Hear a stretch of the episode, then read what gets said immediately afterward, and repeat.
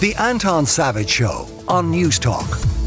The Marathon des Sables kicks off next week. It's known as the toughest foot race in the world. Over the course of six days, the people involved run more than 250 kilometres over the Moroccan Sahara in absolutely sweltering heat, carrying their own backpack, food, sleeping gear, all the rest of it.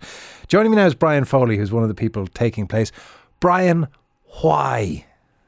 Hi, Anton. How's it going? Um, I've been asked that so many times over the last year, and I still don't have a very definitive answer. Um, when you put it the way you put it, um, why would anyone do it? Um, but I guess the whole thing kind of came about in lockdowns. Um, look, I, I guess I just I, I needed to push my limits a little bit and find something find something within myself, I'd become a little bit listless and uh, kind of lost a bit of direction. So, do you ever think about myself... golf or chess? yeah, a lot of my buddies have taken up golf recently. It's just not for me. Uh, my dad and my brothers are avid golfers, but it's just not for me.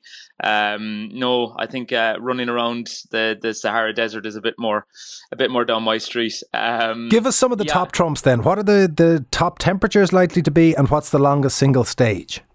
Yeah, so the, the temperatures are going to get up above 50 degrees um, at the height of the day. Um, so it's a little bit later this year than it usually is. It's normally on at the end of March, uh, start of April. This year it's it's later in April. Um, so they're expecting it to, to, to, go up to 52 degrees um, at around midday, which is which is pretty hot. Um, and then the longest stage is on the fifth day and it's it's anywhere in the region of 80 to 95 kilometers so we don't actually know how long it's going to be until next Friday when we get out there.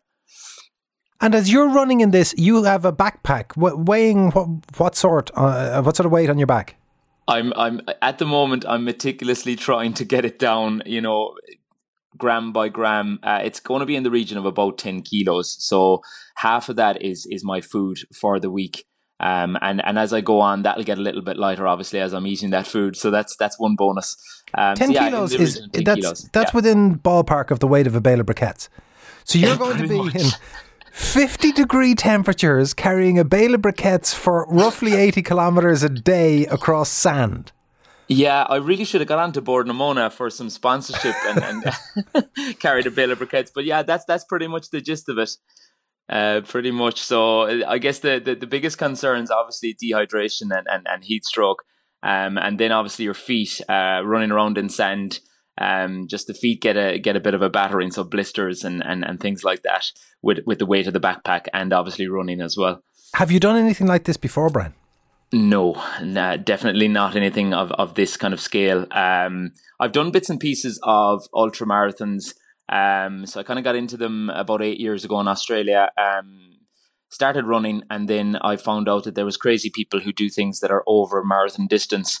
Um, and and just kind of got the bug. Then uh, did did one over in Australia on the Great Ocean Road, and then we did another one. I did another one last year with a group of friends around the Kerry Way which happens every September. So that one's that one's 200 kilometers, and we did it as a team of three. So so we did about just just less than 100 kilometers each.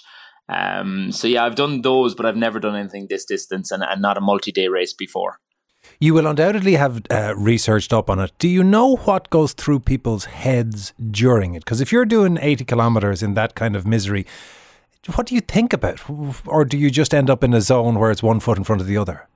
Uh, I'm, I'm, I'm, I'm going to find out. And I think part of the allure of doing something like that is to find out a little bit about yourself. Um, probably find out the difficult questions you're going to ask yourself when you get to that limit. Um, I don't know what I'm going to be thinking. I, I do know what I was thinking uh, running around training along the, the mountains in Kerry when it was pouring rain. Um, I was th- thinking a lot of a lot of angry thoughts of myself some days, but I guess uh, a lot of it is just um, just just just trying to trying to stay in my head and, and keep things positive, and I guess uh, just get one foot in front of the other and, and, and just just break it up. I mean, my plan is to break it up into 25 10k races, and that's that's kind of it. I'm not going to think about the whole 250. Yeah, I love that's the way you make it easier to deal with. It's only 25 10Ks back to back non-stop. Sure easy when much. you think about it like that. Yeah, absolutely. Uh, we got a text from a man describing himself as Paul the runner saying, Anton, these type of races give you terrific inspiration for your life when you finish. I would imagine finishing this is going to be amazing. There will be few things better in life if, fingers crossed, you make it to the end. That knowledge that you've just done 250 kilometres across the Sahara Desert and you don't have to run anymore, that's going to be amazing. Yeah, I'm looking forward to that. I'm looking forward to, to a nice cold beer and, and maybe a pizza at the end of it. That's for sure. Do you have to uh, keep up with any particular pace? I remember watching one ultramarathon where they were supported by a camel train, and the rule was that if the camels caught up with you, you were out. Have you got is, a similar? That is exactly. That is exactly. You're probably watching a, a the documentary on the Marathon Sable. You just have to stay in front of the camels and hope that the camels are going slowly. Um, and if you if you get passed out by camels, uh, that's it. Your race is over. You're you're you did not finish. Um, so that's that's the only pace um, to, to to keep ahead of. There's obviously guys. There's there's there's Moroccan guys, um, and there's a few professionals that do this every year that that run the whole thing, and they're doing like marathon pace, three hour marathons on sand. Uh, so they don't have to worry about camels. But the rest of us, I guess, are going to have to stay ahead of stay ahead of those animals. Well, in the in the weirdest best wishes I've ever given anyone, Brian, I hope you stay ahead of the camels and it is successful for you. Thanks very much Thanks. for going on this morning. Thanks, Anton. Brian Foley there, who is for no clear reason that he knows that anybody else knows, about to take on 250 kilometres across the Moroccan Sahara in 50 degree temperature. The Anton Savage Show, Saturday morning at 9 on Newstalk.